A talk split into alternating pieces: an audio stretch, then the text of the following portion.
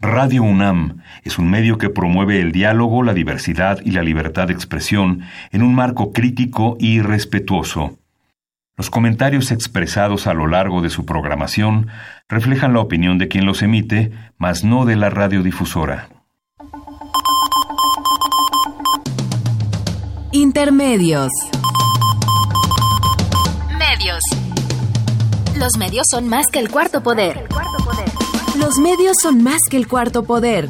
Intermedios, con Tania Rodríguez y Juan Manuel Valero. Tania Rodríguez y Juan Manuel Valero. Intermedios. Fábrica inigualable de héroes y villanos. Intermedios.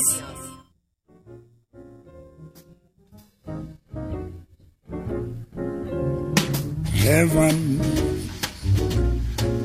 I'm in heaven. And my heart beats so that I can hardly speak. And I seem to find the happiness I see when we're out together, dance cheek to cheek. Yes, heaven. I'm in heaven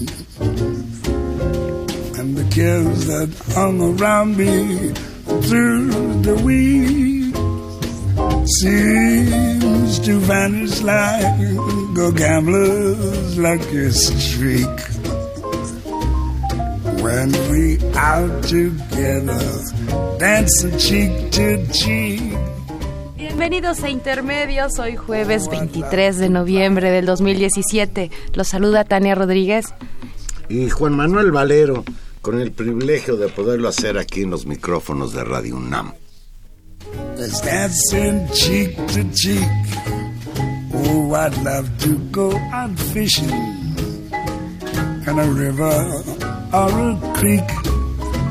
But I don't enjoy it half as much as dancing cheek to cheek. Now, mama, dance with me. I want my arms Híjole, el señor Lou Armstrong. No, bueno, estamos felizazos escuchando esto, eh, Chick to Chick, famosísima canción, así como para estar muy, muy, muy enamorado. Pues no, más bien para, para estar a gusto en este eh, jueves frío ya de fines de noviembre. Ya la Ciudad de México empieza a percibir el invierno. Pero considera que si estás muy enamorado se te quita el frío. No, fíjate que yo ya no me puedo enamorar. Yo más bien, Lou Armstrong me recuerda una época, cuando yo era muy joven. Era otro mundo.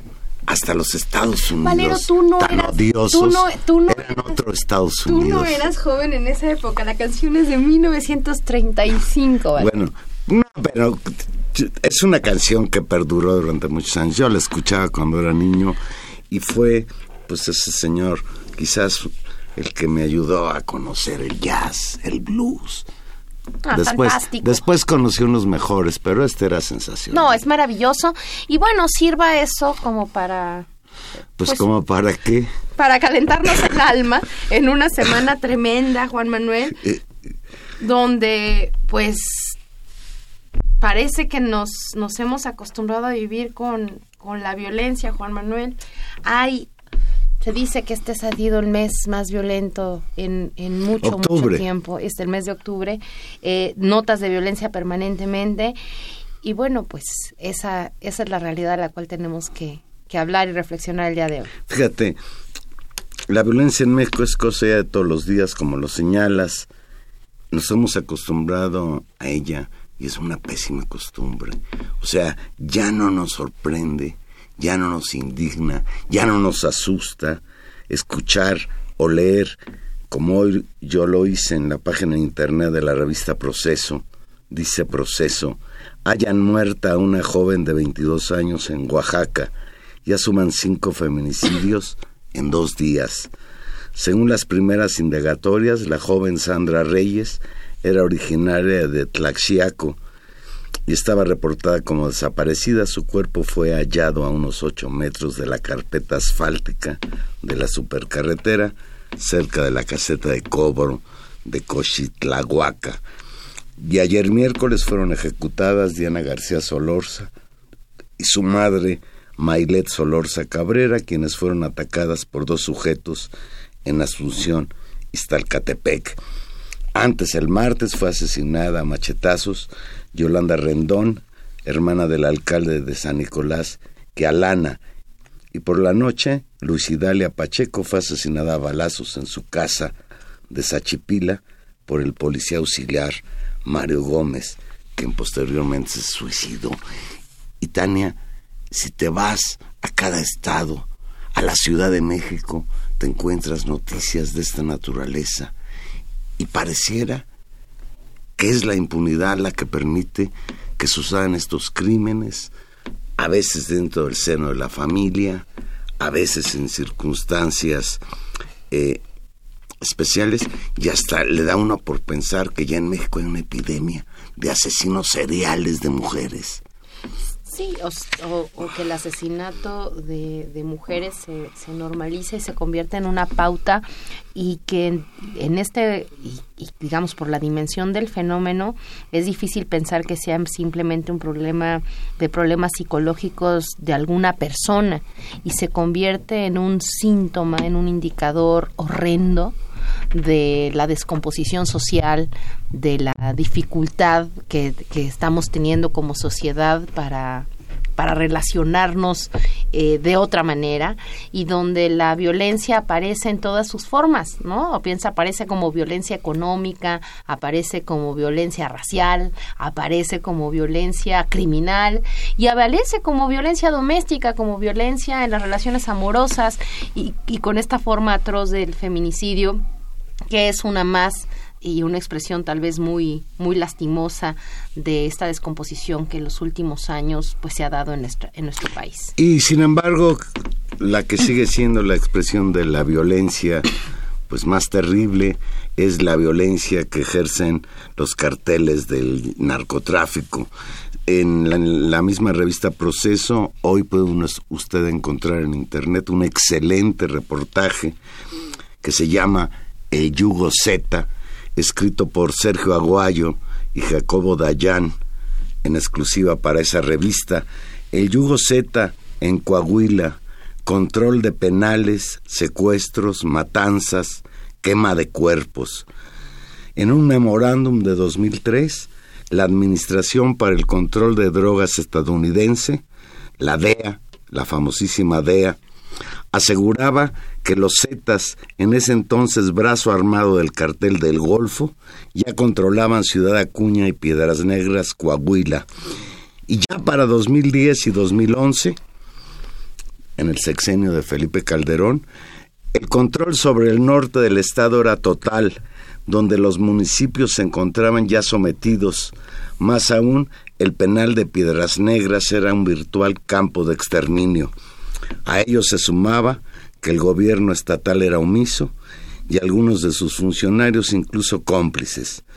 La federación se mostraba indiferente y displicente en un ambiente que en la mayoría en que la mayoría ignoraba a las víctimas.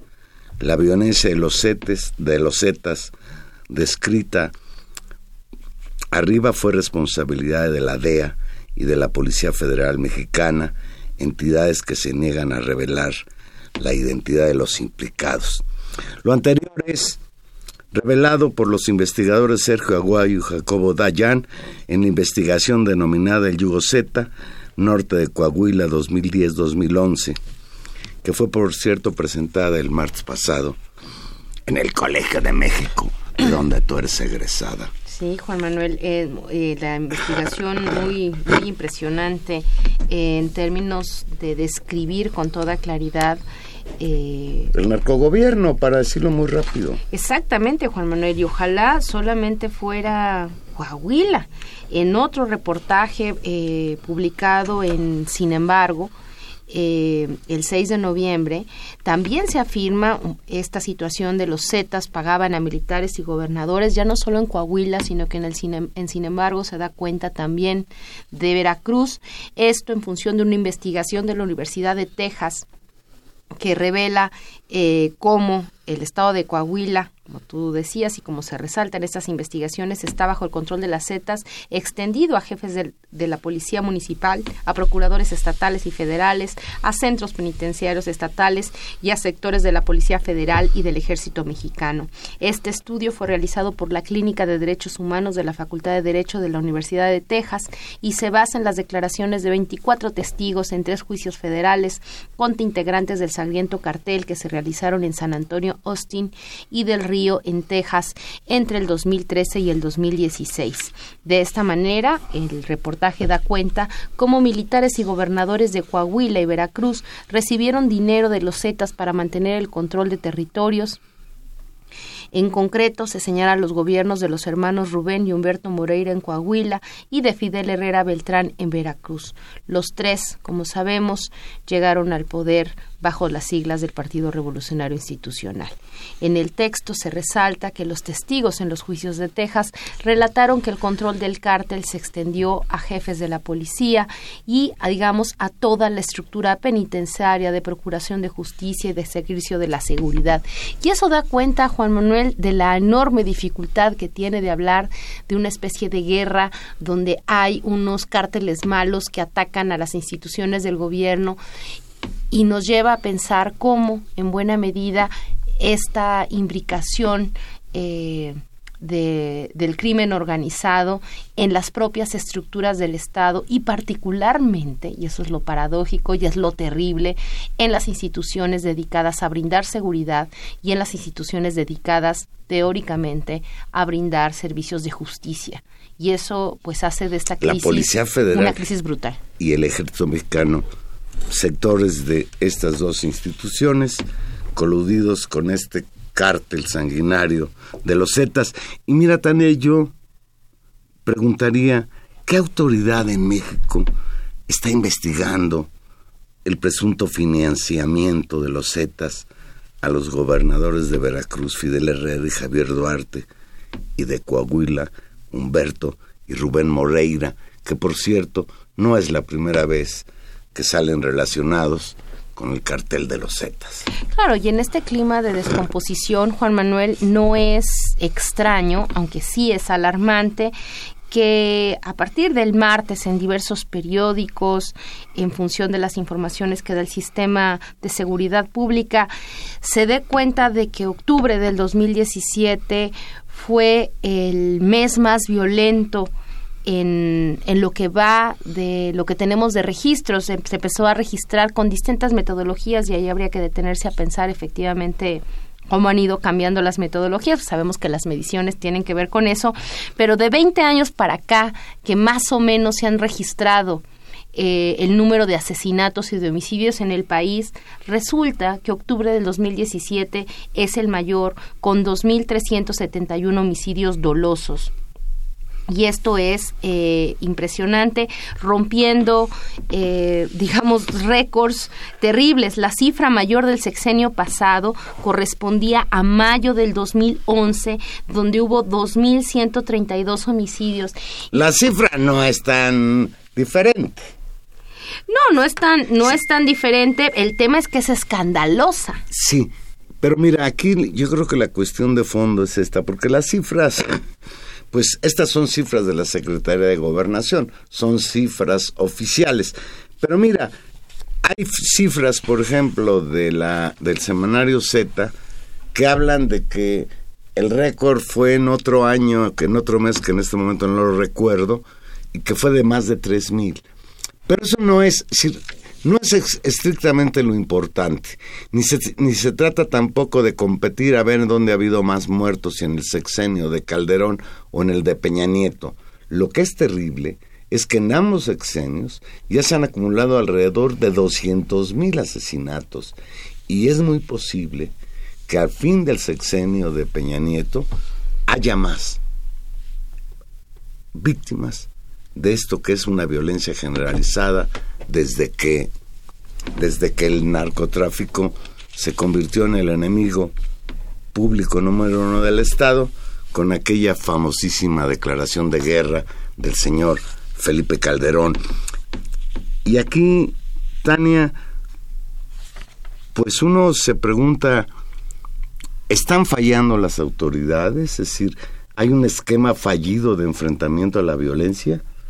¿O esto sucede porque, pues, en realidad a las autoridades no les interesa detener esta ola de violencia.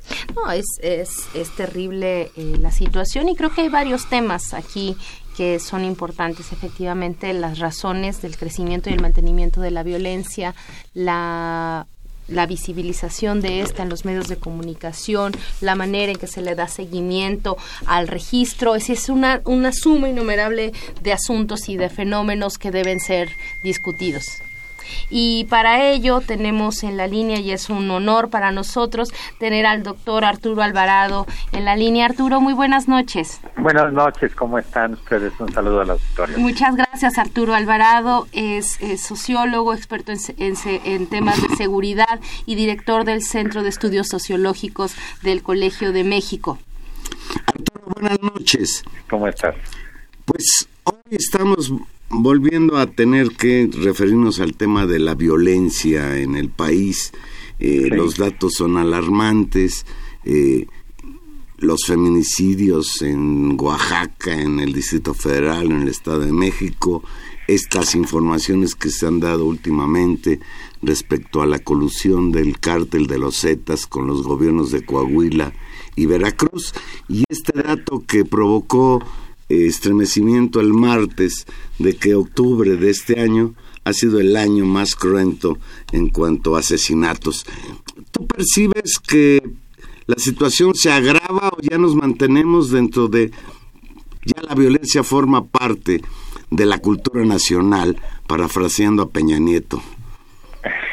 Bueno, yo no creo que haya una cultura nacional de la violencia en ese sentido, me rehuso a inclusive pensar en esto, es obvio que hay un fenómeno creciente de violencia homicida y de violencia criminal en el país, que tiene múltiples dimensiones en las cuales esto no es un tema cultural, es un tema que tiene que ver con varios aspectos, por un lado, de, de cuestiones de las dinámicas criminales que se han venido desarrollando en México y en la región en las últimas pues ya la más de una década, pero en realidad esto pues, comienza a fines de los 90, es un fenómeno que ha ido evolucionando y se ha ido, digamos, desarrollando de manera más clara, es decir, no, no, no, no se, digamos, no hubo un acuerdo hace tres semanas entre los estados y un gobernador, esto, esto viene de un proceso de construcción de organizaciones criminales muy grande que México no entendió, no comprendió, que las autoridades políticas no quisieron ni siquiera atender hace 20 años y que pues lo que estamos viendo ahora es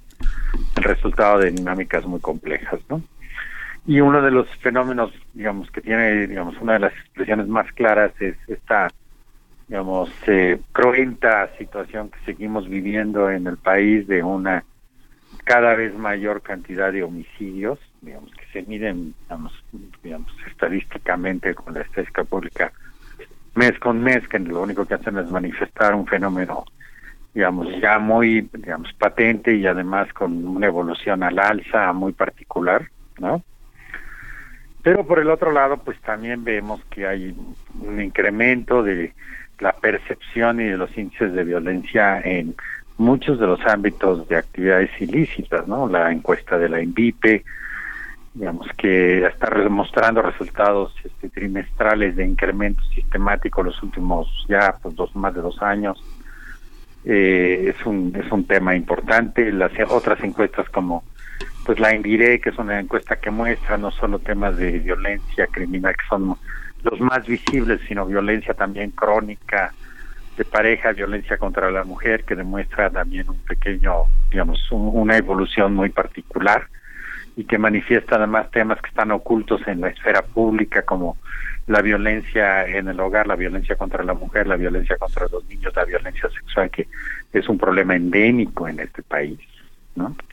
Entonces ah. tenemos un fenómeno muy profundo de distintas conductas violentas, cuyas manifestaciones políticas publicitadas en la prensa, digamos, son estas que vemos de pues, las alianzas, que sí son muy cruentas, pero también las tasas de homicidio, pero hay un fenómeno muy profundo que no tenemos, eh, digamos, en las cuales eh, las autoridades públicas de este país no no han querido entrar en una digamos en una reflexión seria de hacer un diagnóstico digamos eh, responsable respecto a lo que está pasando en nuestro país en todos los ámbitos en la que estamos digamos no no estamos llegando estamos digamos evolucionando dentro de estas dinámicas ¿no? pues, hay manifestaciones muy concretas pero eh, pues, la cada vez más las este, explosiones así como medio epidémicas de distintos fenómenos van a continuar si no nos sentamos a reflexionar seriamente qué está pasando y empezar a construir políticas que puedan llegar a resolverlo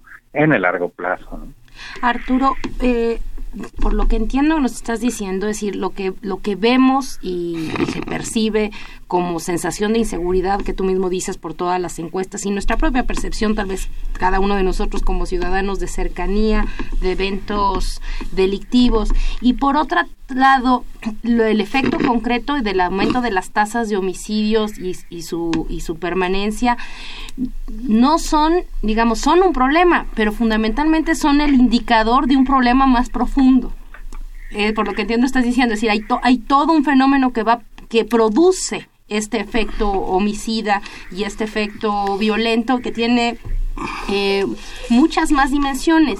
Yo te preguntaría, para ir por partes, el secretario de Gobernación eh, tuvo que ir al Senado a discutir eso y una de los una de las de las de las cosas que se apuntaban tal vez en alguna de las intervenciones que me parecieron más interesantes es la propia carencia de las instituciones de justicia como como causa central también de este problema.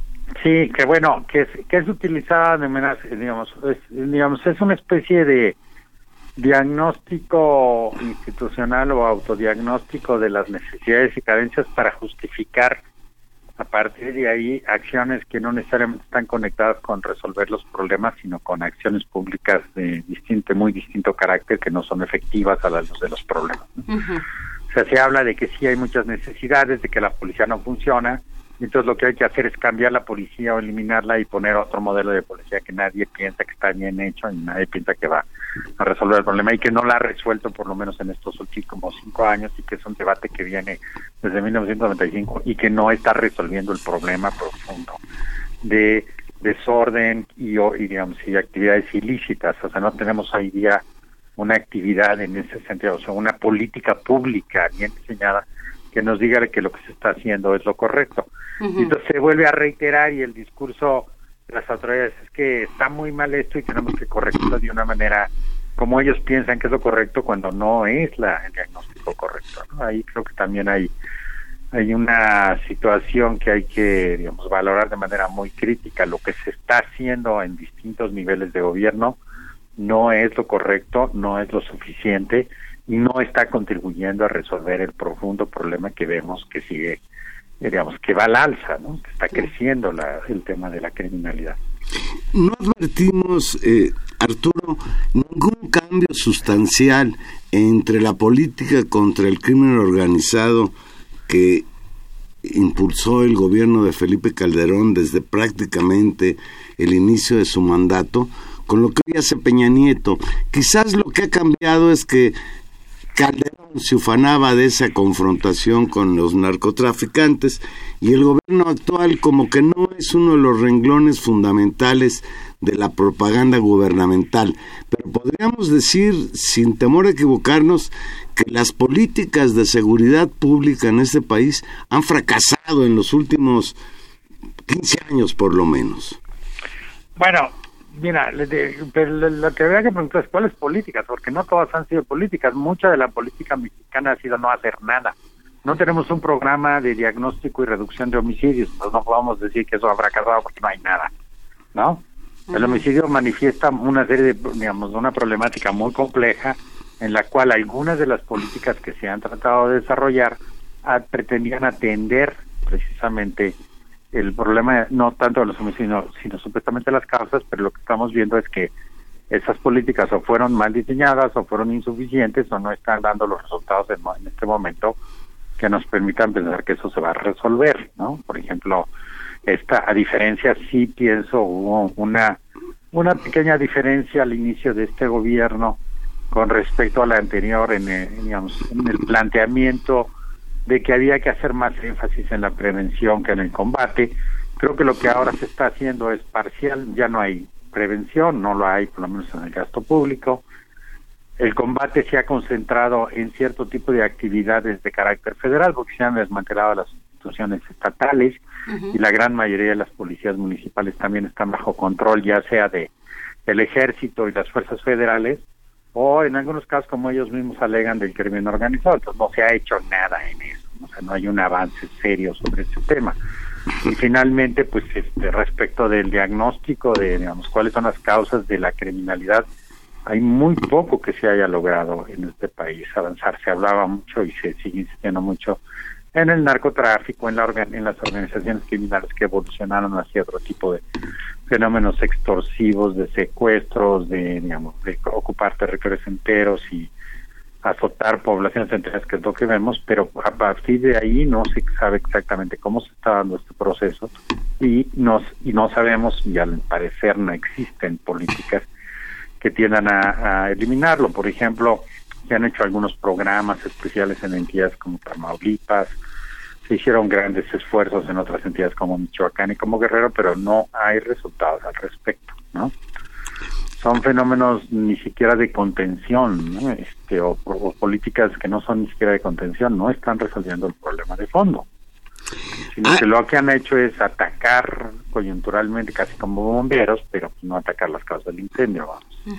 Arturo, hay especialistas que sostienen que en México existe el riesgo de pasar del umbral de la violencia endémica que ya nos azota a un umbral más grave, que sea un conflicto armado, como ha pasado en otros países, específicamente en El Salvador, en Colombia en otro momento. Bueno, en Colombia y en El Salvador las situaciones son, digo, hay que diferenciar. Colombia tuvo un conflicto armado, es un conflicto civil, tuvo una guerra interna. Eh, Salvador la tuvo y lo que vemos hoy día es, eh, digamos, un conflicto, digamos, criminal y un conflicto por el control que tiene muchas características de conflicto civil, pero no necesariamente estamos hablando de una guerra interna. El problema es que en la manera en cómo se ve y se, digamos, y se presenta este fenómeno en las situaciones, en las comunidades urbanas y rurales en este país, como también se presenta allá, tiene el mismo efecto y parece ser una confrontación civil, ¿no? Pero Colombia tiene un fenómeno diferente, tiene un conflicto armado de muy larga duración que está ahorita en un proceso de construcción de un acuerdo político que puede llevar a la paz, pero también tiene el otro el otro fenómeno que tiene México de organizaciones criminales de muy distinto carácter como los paramilitares y otra serie de organizaciones que también están azotando a las poblaciones y a los propios gobiernos, están tratando de controlar, capturar las rentas públicas y privadas. Y y bueno, entonces el, el punto es que si uno lo mira como el fenómeno como, como lo que se ve día a día, parece que hay una confrontación, digamos, civil cotidiana en muchas, en buena parte de las ciudades de la frontera, pero de muchas entidades como Guerrero, como pues, en algunos lugares como todavía en Michoacán, como en Veracruz, como en Tamaulipas, como en Tabasco mismo, en fin, vemos que hay situaciones muy cruentas, ¿no? Y que esto sí ha crecido y ha evolucionado hacia el alza y se ve que hay no hay un control efectivo ya no digamos de las fuerzas estatales. Los gobernados se han mostrado totalmente incapaces irresponsables o inclusive están involucrados en parte del problema son parte del problema no pero a nivel federal también empezamos a ver que ya no solo están eh, digamos no están teniendo la respuesta que debería de esperarse. Tenemos pues ya cinco años de políticas de este gobierno que no están rindiendo resultados, más las agregadas al gobierno de Calderón que no tuvieron los resultados esperados en el, digamos, en el largo plazo, más todo lo que no se hizo durante el gobierno de Fox, más lo que se trató de hacer durante el gobierno de Cedillo, cuando ya había claras evidencias de que este fenómeno estaba presente en los terrenos, en el territorio mexicano en muy distintos tipos de formas y que había que tomar las medidas pertinentes de construir las instituciones que llevaran a a largo plazo a, erradicar el fenómeno, ¿no? Creo que has, has, puesto en la mesa un elemento muy importante en términos no solamente, digamos, de los efectos en la descomposición de la vida civil, del crimen, de su imbricación y sus efectos sociales, sino fundamentalmente del problema de la imbricación de estas redes criminales con y las instituciones públicas y con el propio ejercicio del gobierno, porque ahí el diagnóstico se vuelve muy complicado cuando, cuando justamente quien tendría que brindar seguridad se convierten en instituciones que están asociadas a la construcción de estos escenarios digamos, eh, criminales, ¿no? O sea, cuando las policías, sectores de, la, de los ámbitos de procuración de justicia, sectores de distinto nivel en el ámbito político, empiezan a funcionar en función, pues, del crimen organizado y eso complica también eh, el fenómeno y lo vuelve con una dimensión política, Arturo, que se, que se ve complicada también en momentos como, como viene el próximo año donde, donde las instituciones se ven sometidas a mayor presión en el contexto justamente de la competencia electoral. Bueno, estás mencionando un tema, digamos, en el que las instituciones se ven sometidas. No solo son las organizaciones, también son los liderazgos políticos. México tiene, digo, no ha tenido nunca precisamente gobernadores honestos y responsables, ¿no? En la historia mexicana hay, hay más excepciones que, reglas, ¿no? Pero lo que tenemos hoy día es tenemos un, por lo menos un grupo muy claro de gobernadores en estas en estos seis ocho años que son personas que claramente han sido señaladas por estar involucradas por un grupo en actividades criminales o asociadas con redes criminales, pero otros que se han vuelto criminales en sí mismos, ¿no? El caso de Veracruz es muy claro, por darte un ejemplo, ¿no? Pero podemos ir estado por estado y gobierno por gobierno y te vas a dar cuenta que hay un fenómeno criminal emergente en los últimos 12 años en este país que no estamos atendiendo, ¿no? Segundo, estás hablando de un tema también muy importante, que son los procesos electorales y los cambios. Lo que hemos visto en este país es que también en las elecciones se está dando este proceso y no hay autoridades, no hay partidos, no hay instituciones electorales, no hay un poder judicial que, que esté seriamente señalando este fenómeno del involucramiento de actividades y de actores ilícitos en las actividades electorales. Sabemos, por ejemplo, ya hay más que suficiente evidencia de que ha habido influencia de organizaciones criminales en procesos electorales en varias entidades. Por ejemplo, podríamos mencionar varios de las elecciones en Michoacán durante el periodo de Calderón pero también podemos mencionar el estado de Guerrero en el periodo actual. Sabemos que no es nada más una línea de un partido político o que haya sido un partido, sino que prácticamente todos los partidos importantes de este país han tenido líderes criminales, digamos, que han, que han sido criminales, y no se ha hecho un proceso de reflexión profunda en eso y además de reformas que eliminen, erradiquen este problema, lo vamos a ver el año que viene va a estar muy presente este fenómeno en las elecciones, pero el problema es que además las elecciones se llevan adelante y lo que produce son actores, eh, digamos, o autoridades electas que no están respondiendo a los ciudadanos y no están respondiendo a las leyes, ¿no? Y ese es un problema profundo y grave que nos está pasando y que le ha pasado a varios países en, eh, pues en el subcontinente, pero también le ha pasado a África, le ha pasado a otros países en la cual estas, eh, digamos, los procesos electorales son capturados por organizaciones ilícitas o por los mismos actores políticos que están interesados en obtener tanto renta lícita como renta ilícita de parte del Estado y de otros actores, y a partir de ahí, pues, se quiebra totalmente, la, digamos, el, los principios rectores de, digamos, de los procesos electorales y de la elección de representantes legítimos, y empezamos a tener autócratas de carácter criminal que este, azotan a las poblaciones, ¿no? Se está perdiendo el principio básico de un Estado de Derecho y además los ciudadanos empezamos a ser súbditos de actores criminales y empezamos a tener una situación realmente, pues, muy compleja, ¿no? La, la, la ciudadanía, la población en general está muy desprotegida de esta situación, ¿no?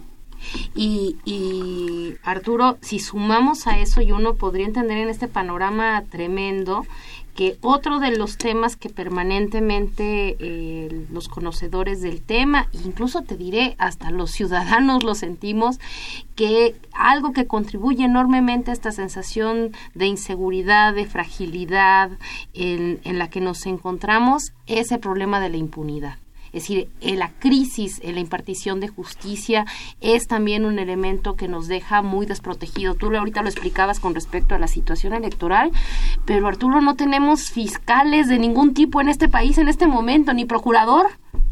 Bueno, no hay procurador nacional, no quiere decir que, que hubiera resuelto los problemas. Claro. hemos visto en este sexenio, en la administración anterior, en la administración de Fox, en la administración de Cedillo, ha habido un desmantelamiento sistemático de la Procuración de Justicia en este país de una manera grave contra ese discurso de la reforma institucional al sistema de justicia.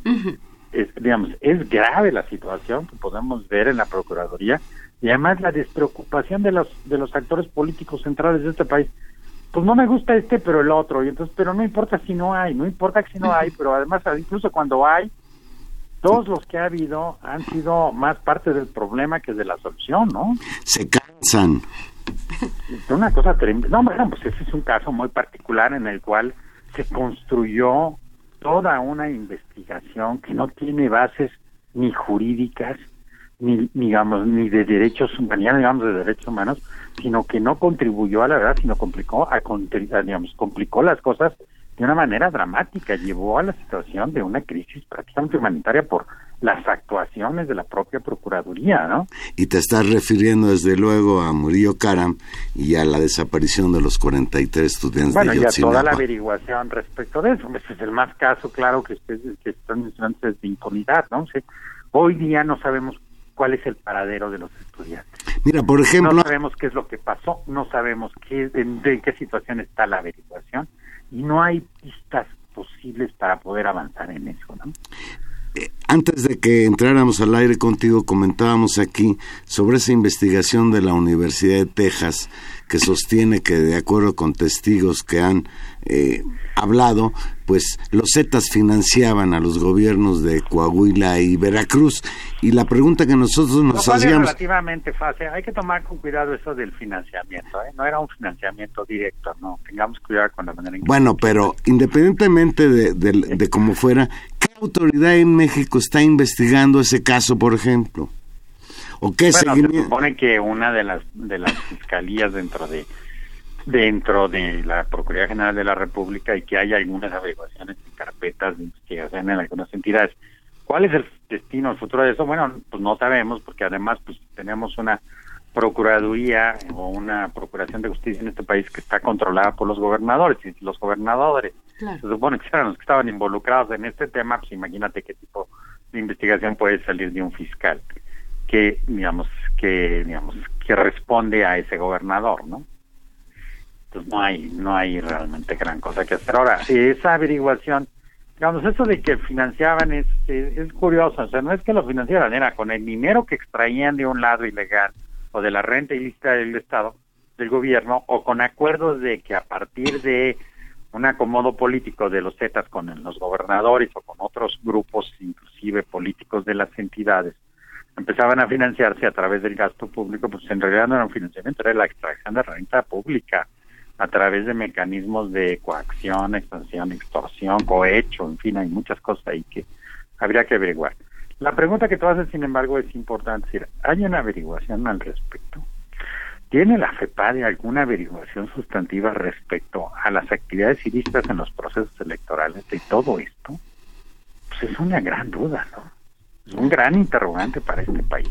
Claro, ¿y quién es el actor político, todas las de liderazgos, que va a ser capaz efectivamente de ponerse delante de todo, de todo este entramado de intereses, de enorme dinero, de, de control para, para llevarlos a la justicia? Es, decir, estamos, estamos ante un caso muy complicado. Arturo, una conclusión y un escenario para, para el próximo año. O sea, suena, suena muy pues complicada la situación. esto no va a cambiar, punto. claro, no hay en el escenario actual algo que nos permita decir es vamos a empezar a tener un esfuerzo de parte de las autoridades políticas o de las autoridades del poder judicial o del mismo Congreso que llevará un acuerdo que diga esto tiene que cambiar, esto tiene que mejorar. Podemos llegar a situaciones también muy cruentas como la de Brasil, como la de, bueno, Salvador, como Guatemala, Eh, afortunadamente los jueces en Guatemala están empezando a tener un papel diferente, pero aquí no vemos eso todavía en este país. Entonces, mientras no veamos eso, no, no esperen digamos, un cambio en estas dinámicas. ¿no? Además, por el otro lado, también hay que mencionar otra cosa, la ciudadanía está inerme y la sociedad civil en general también lo está. Y no obstante algunos esfuerzos de algunas organizaciones civiles, esto no se ve que dentro de la ciudadanía pueda surgir una una propuesta, digamos, de empezar a construir un esfuerzo por demandar a las autoridades, a los organismos internacionales y por crear mecanismos de protección y de lucha contra la impunidad, ¿no? No tenemos todavía nada de eso, desafortunadamente. Pues nos dejas peor que cuando empezamos. Pues es que estamos muy mal y no hay mecanismos para salir. Sin ninguna esperanza. Pues muchísimas gracias, doctor, y, y te seguiremos dando la lata en cuanto haya posibilidad. Así es, estamos a la orden. Muchas gracias, Arturo. Muy buenas noches. Doctor Arturo Alvarado, investigador del Colegio de México, un experto en seguridad. Fíjate, Tania, este reportaje de eh, semanario Z reportaba en abril de este año que durante los 50 meses de gobierno de Enrique Peña Nieto, los, los asesinatos, los, los crímenes dolosos en México. Primer lugar, el Estado de México con 11.604 ejecuciones. Segundo lugar, Guerrero con 8.986. Tercer lugar, Chihuahua con 7.240. Cuarto lugar, Jalisco 5.000. Sinaloa 4.000. Ciudad de México 4.000. Veracruz 4.000. Michoacán 4.000. Baja California 3.000. Guanajuato 3000. Y lo más grave es que nos referimos a esto como números, no, como a seres humanos que perdieron la vida en condiciones deplorables. Y donde esta descomposición además se expande a, a, territorios, a estados donde no teníamos ese fenómeno o, un incremento masivo. Está el caso impresionante de Quintana Roo y el de Colima, no muchos otros. Juan Manuel, un escenario lamentable. Vamos, vamos a hacer una, una pequeña pausa y aquí regresamos. Recuerde que estamos en vivo 55 36 89 89. Vámonos.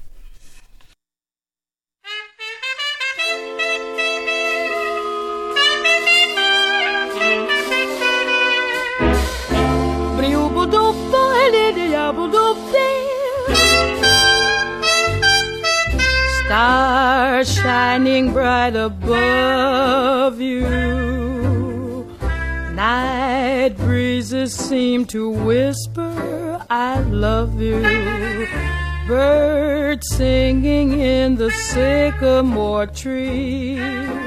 Dream a little dream of me. Say nighty night and kiss me. Just hold me tight and tell me you'll miss me.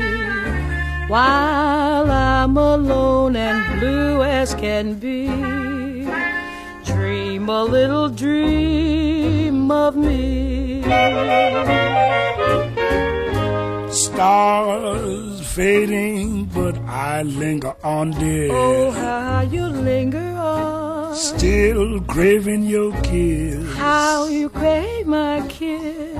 Now I'm longing to linger till dawn, dear. Just sing this. Give me a little kiss, sweet dreams. ¡Qué ricura! Maravillosa Ella Fitzgerald con Louis Armstrong. Increíble esta canción. Tal para cual. No, preciosa. Ya, para alegrarnos el alma, después de tanta tristeza. Frente a, a, la realidad terrible que estamos viviendo. Pues mira, Tania, ajenos a la situación de violencia, de inseguridad que vive el país. Así como si nada. Los partidos políticos, como si no pasara nada, en lo que andan muy preocupados es en las elecciones de 2018. Ayer el secretario de Relaciones Exteriores, Luis Videgaray, inopinadamente destacó el talento del secretario de Hacienda José Antonio Mid ante un cuerpo diplomático, lo que fue entendido como un virtual destape. Se le adelantó a Peña Nieto. Dijo Luis Videgaray frente a los embajadores de muchos países en México, su gestión es impecable, ya ha dado rumbo a la nación, afirmó el canciller. Ante el cuerpo diplomático acreditado en México, el secretario de Relaciones Exteriores presentó al titular de Hacienda, José Antonio Mit Curibreña, como uno de los mexicanos más talentosos y preparados, con una trayectoria impecable y cuya gestión ha dado rumbo y estabilidad al país. ¿A qué país se estará refiriendo? No, pues una cosa... Eh, Bien, vamos a la grilla. A, ver. ¿Por qué Videgaray hizo esto ayer? Le pidió Peña Nieto que más o menos preparara el destape.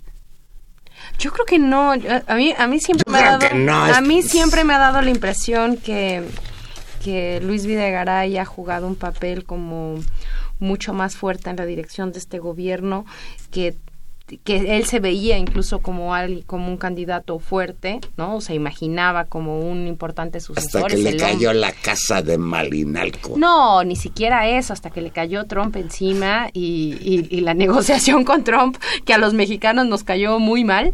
Eh, y sin embargo, ahí, ahí, ahí sigue. Y hasta esta, esta jugada con José Antonio eh, Mid, y a mí me parece que es una jugada en serio. Yo sé que ahora se ha especulado mucho, y además, bueno, o sea, no, que se puede hacer frente a esto y este régimen político autoritario donde todo es especulación, a ver quién mueve una oreja, hace un gesto, este, hace una señal, y, eso nos, regresa a una situación lamentable en términos de política eh, pública, ¿no? Es decir, de nuestra cultura política nos regresa a un lugar muy, muy malo, ¿no? En términos de despate público. Y ahora se discute si esto fue un destape, si le pidió permiso a su jefe o no, yo digo que no. Eh, si esto es una cuestión de apoyo abierto y de decir este es el, este es el bueno, o es como decirle sorry amigo, perdiste, entonces, pero tú debiste haber te apapachamos para que no te vayas a lebrestar. Yo, yo creo que es en serio. Como Margarita Zavala y te vayas a querer ir de independiente. Yo creo que es en serio y que el PRI asume que la única posibilidad de jalar actores de poder para eh, que los apoyen en la siguiente contienda electoral a factores importantes de poder pasa por un lo que ellos consideran un hombre presentable y un actor confiable para la para el exterior, para los Estados Unidos, para los intereses norteamericanos y para un grupo importante de empresarios y tal vez de, de, de cierto sector de la clase media que les permita legitimar la operación política de una maquinaria que va a movilizar, ya sabemos cómo y con qué mañas, eh, a la gran, digamos, maquinaria priista que mueve abajo y que consigue votos eh, en ciertos sectores de la sociedad mucho más desfavorecidos. Pero creo que para movilizar y legitimar ese triunfo tienen que tener un, una buena máscara. Y me parece que José Antonio Vid es, es esa persona, así que yo creo que Videgaray se adelantó y lo destapó. ¿Sabes, ¿Sabes cuál es la principal virtud de. José Antonio Vid? Que no es prista. Pero bueno. no está tocado por esa, por esa situación. ¿Y sabes cuál es, cuál es su problema? Que como además lo dijo muy bien, que es junto, no, además la comparación, que junto con Plutarco Elías Calles tiene el mérito de haber dirigido cuatro secretarías distintas en dos gobiernos distintos, lo cual yo no sé si es una buena carta de presentación cuando vemos el desastre que, nos, dejó Calderón y en el que nos va a dejar Peña Nieto. Entonces es, es muy difícil que, que, que Mid pueda presentarse con una cara diciendo, oiga, yo no soy responsable de este desastre, oiga, señor, usted ha gobernado este país por 12 años. Es muy complicado, pero yo creo que Mira, en serio, Juan Hoy, hoy escuchaba yo eh, de camino para acá en el noticiero de Cárdenas en Radio Fórmula a Jorge Castañeda, este que fue canciller de Fox, que ahora quiere, quiere, quiere, pero él mismo dice que no puede, que no hay, que no está parejo el piso. Y dijo dos cosas que a mí me parecen interesantes. La primera es que quizás todo esto obedezca a querer hacer alboroto en el PRI sobre el tapado y el destapado, por lo mal que está el PRI en las encuestas, como para levantar al partido del tercer lugar que de acuerdo con las encuestas serias trae atrás de Morena, atrás del llamado Frente Ciudadano, el PRI está muy rezagado. Y quizás esa sea una situación por la cual ya se les queman las habas por poner no, tienen que poner una carta en la mesa. Porque ya los otros dos, eh, el, Morena ya tiene suyo. y el peje, el peje es el que va a ser, que va a ser una elección. Eso sí, como que se pasa el peje, ¿no? Bueno, o sea, algo tienen, algo tienen que hacer, ¿no? Pero sí es un poco, es, es absolutamente en el frente con todo, en el frente con todos sus asegúnes, pues ya más o menos Ricardo Anaya se ha perfilado como el que va a ser desde luego, ahí hay, hay complicaciones, incluso ah, hubo una reunión ahí muy sospechosa entre Margarita Zavala, este señor Miguel Ángel Mancera y el exgobernador de Puebla, Rafael Moreno Valle, en que parece que se están juntando todos contra Naya. Sí. Bueno, y contra Naya no solamente ellos, es decir, la campaña, la campaña gubernamental contra Naya es muy fuerte y eso habla justamente que para llegar a disputar el primer lugar, Juan Manuel, primero tienes que ser el segundo lugar es decir, el PRI primero tiene que remontar y posicionarse como la segunda opción. Y eso pasa por desbancar eh, la posibilidad del frente y tratar de, desarmarla. Vamos a ver si lo, si lo logran o no lo logran, de presionar para ello. Y la otra es también movilizar un sector del voto panista efectivo, ¿no? Que no quisiera votar por eso. Entonces es, es muy, es particular y habría, habría que ver, por ejemplo, el discurso de los calderonistas, de los senadores calderonistas, por ejemplo, de Lozano y de toda esta gente, cómo están construyendo una, una narrativa muy interesante, diciendo, yo lo leí ayer unas declaraciones de Lozano diciendo, Anaya es peor que López Obrador, ahora es más populista él que López. O sea, imagínate. Ah, pero ¿sabes a qué se ha de referir? A la renta. A, esta propuesta de, del Frente, que es una propuesta realmente complicada, que va a darle dinero a todos los mexicanos, una renta a todos los mexicanos. ¿De cuánto será esa renta? ¿Me permitirá jubilarme? No, por supuesto que no. Pero el tema, digamos, más allá de las propuestas, que es muy importante discutir el tema de la renta básica universal, que es un tema y ha sido un mecanismo de política pública que puede resultar interesante, o el tema del aumento al salario, que, o sea, el tema el asunto no es tan discutiendo las propuestas con seriedad, lo que están haciendo es desacreditando una opción. ¿Por qué necesitan desacreditarla? Porque necesitan colocar a alguien más. ¿Quién más? O sea, digamos, frente a esta visión construida de, de, de diablos y ángeles, donde el populismo es lo peor del mundo, frente a la habilitación de los principios macroeconómicos y de disciplina fiscal, bla, bla, bla, bla, bla, bla, de la política neoliberal, ¿A quién necesitas poner por delante? Yo por eso sí creo que, que la única carta que puede jugar el PRI con seriedad es poner a, a apostarle por esa estrategia, mantenerse en que digamos, el discurso que durante tantos años nos han vendido funcione en algunos circuitos y que el miedo disputar la opción 2 y que, digamos, haya una alineación de polarización en términos de una opción neoliberal versus una opción, comillas, populista, López Obrador. Creo que van a tratar de construir ese escenario y por eso la campaña tan fuerte contra Naya.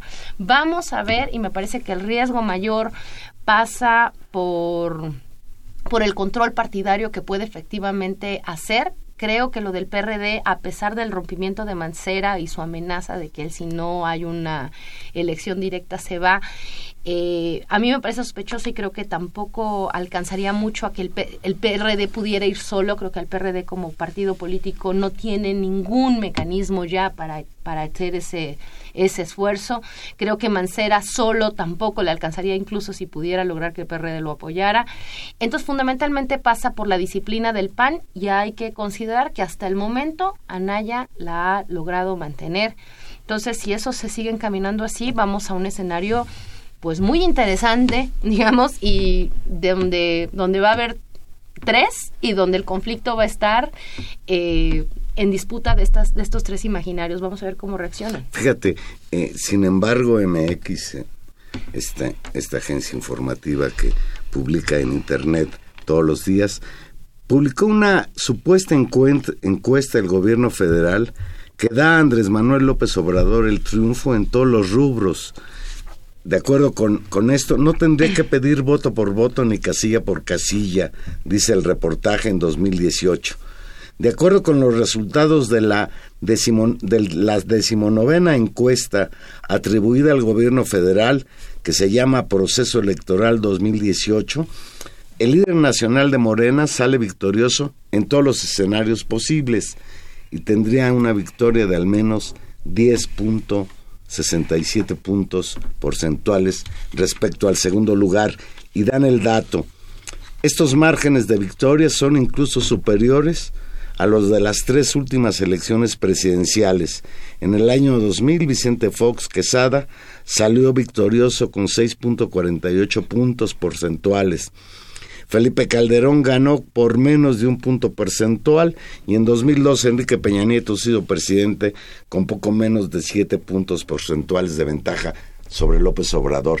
Y mira, pensando en esta encuesta, volteo a ver las últimas declaraciones del presidente nacional del PRI, señor Enrique Ochoa, que está como respondiendo a estas encuestas y dice, no importa que Andrés Manuel López Obrador vaya arriba en las encuestas, las elecciones se ganan en las urnas. Y ahí inmediatamente uno piensa en el fantasma del fraude electoral que pues sería ingenuo pensar que no va a suceder.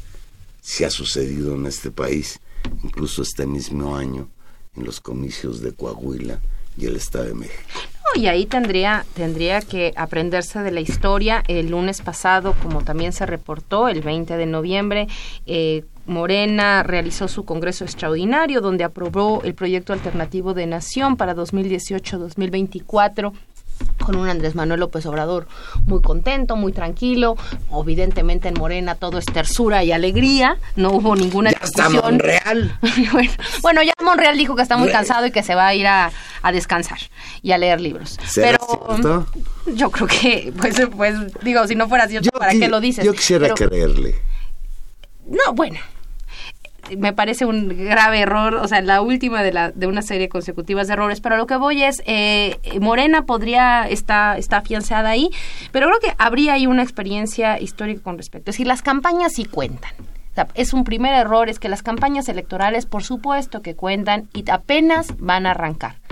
Y eso cambia los escenarios. Es decir, yo creo... Piense que porque va arriba López Obrador Eso es irremontable, me parece que es un caso... Muy equivocado. Eh, sabemos también que hay, eh, y, hay todos los signos de ello, la construcción de escenarios de polarización nuevamente y de control. En un, en un contexto creo que aún peor que el del 2012 en términos de existencia de la violencia, de descomposición en muchos niveles de la vida social. Simplemente por, el, por lo acumulado y por lo que discutíamos hace unos momentos con, con el doctor Arturo Alvarado.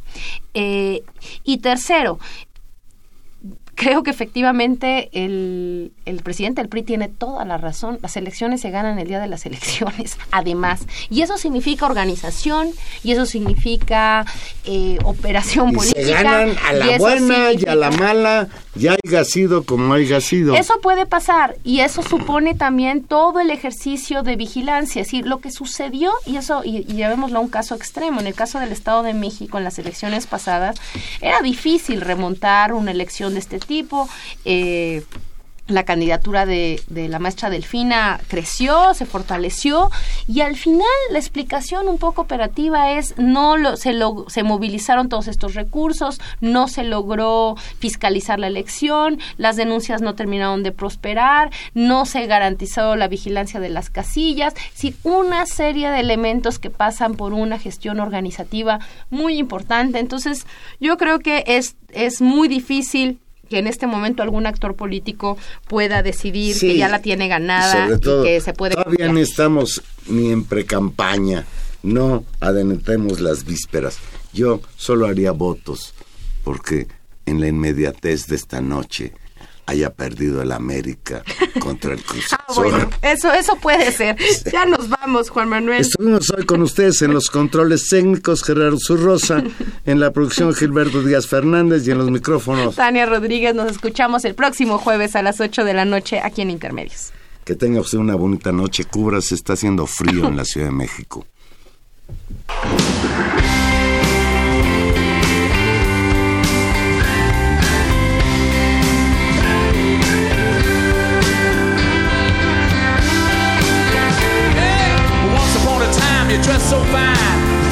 a dime and you climb. And then you.